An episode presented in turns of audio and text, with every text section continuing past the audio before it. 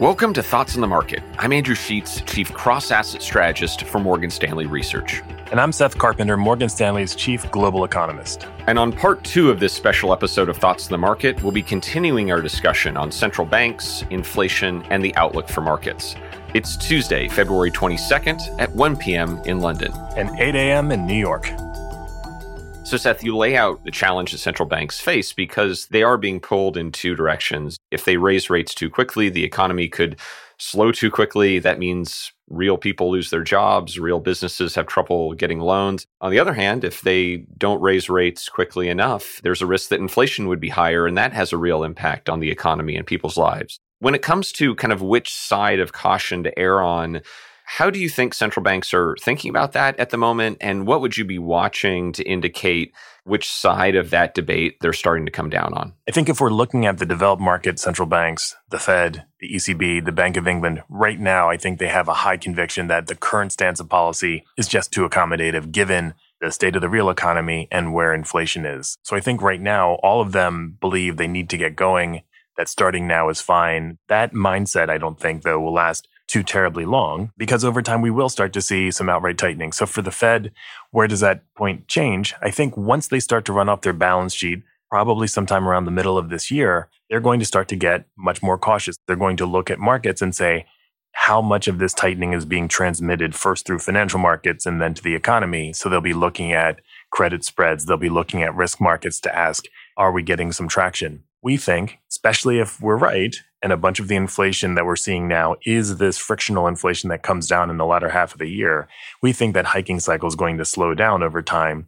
And so, much like the Bank of England's forecast based on market pricing, we think there's probably a bit too much that's baked into markets in terms of how much hiking they do. They start off reasonably swiftly, knowing that they were too far away, knowing that they were being very accommodative.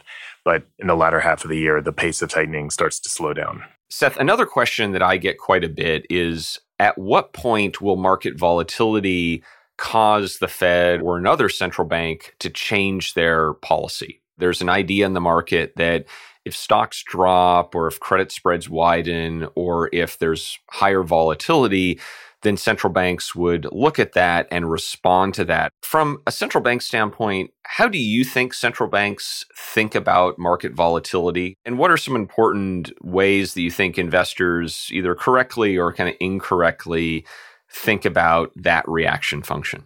I can say over the 15 years that I spent at the Fed drafting policy documents, briefing the committee on policy options, thinking about how markets are affecting the economy, I can tell you the following. The market tends to have an overdeveloped sense of how sensitive central banks are to equity market reactions in particular.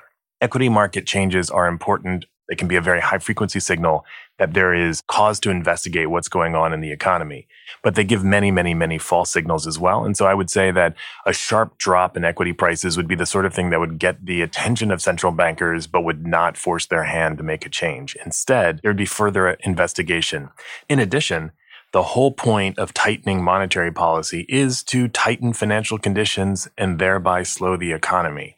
So it is not a question of are we getting credit spread widening? Are we getting softer asset prices? The answer to that is that's part of the plan. I think the real question is how large is the move in asset prices and how quick is the move in asset prices? If we have a very orderly tightening of financial conditions that plays out over several months.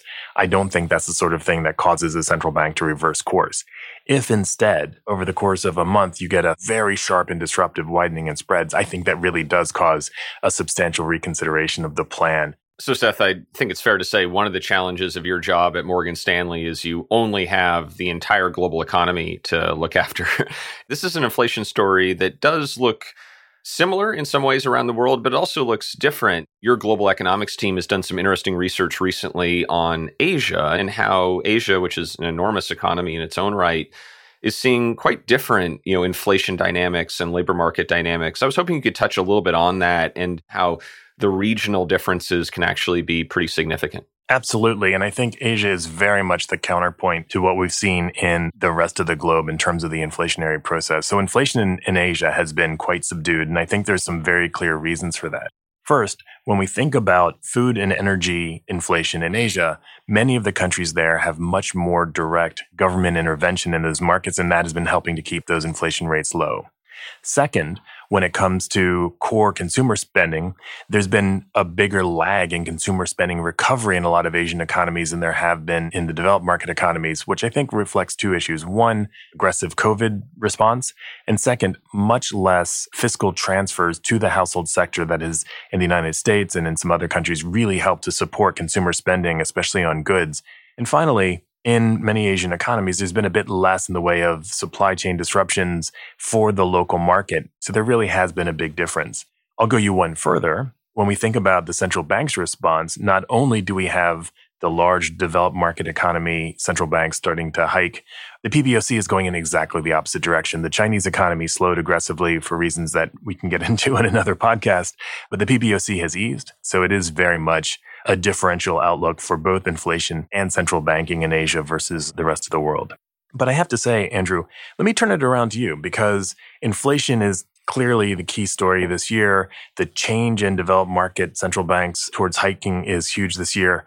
How is all of this debate affecting your views on strategy asset markets across assets across the globe? So, I think there are a couple of important elements that are driving the way we're thinking about markets. The first is one key output of higher inflation is higher interest rates, or certainly investor concern around higher interest rates. If we look at how the market has historically performed as interest rates go up, what really matters, maybe simplistically, is how good the economy is if interest rates are going up, but the underlying economy is still ultimately solid and strong, a lot of assets end up doing okay. And so if I think about, you know, the base case that you and the Morgan Stanley Global Economic Team have laid out, where we have some maybe growth softness in the first quarter of this year, but overall 2022 is a pretty solid year for growth.